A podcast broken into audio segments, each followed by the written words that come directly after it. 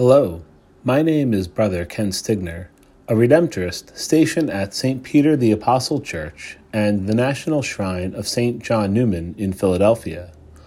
Today, the church celebrates the feast of St. Mark.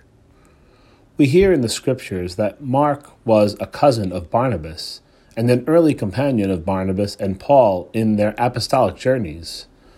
After working with them, he eventually made his way to Alexandria in Egypt and was an integral part of the early church in that region.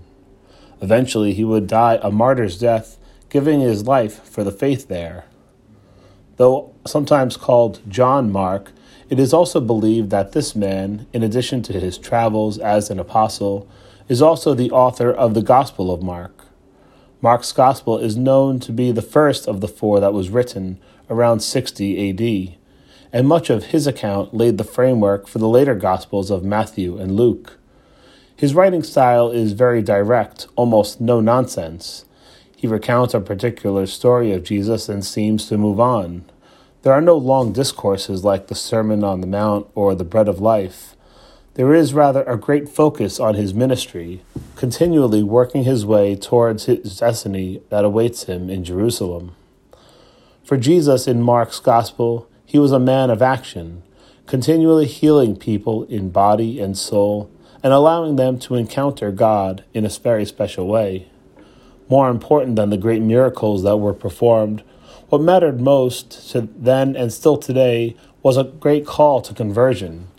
The gospel begins with them saying, Repent and believe in the gospel.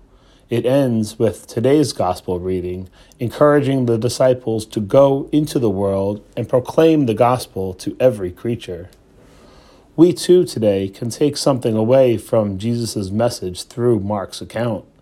Though we may not be able to perform the great works that Jesus performed, we in our own way can use the gifts that God has given us to bring the good news to those whom we encounter. Especially during this Easter season, let us boldly proclaim the good news that light will always triumph over darkness, that we are liberated from our sins. We pray that we can be faithful followers of Christ and his example and continue to spread the good news to all the world. May Almighty God bless you in the name of the Father, and of the Son, and of the Holy Spirit. Amen.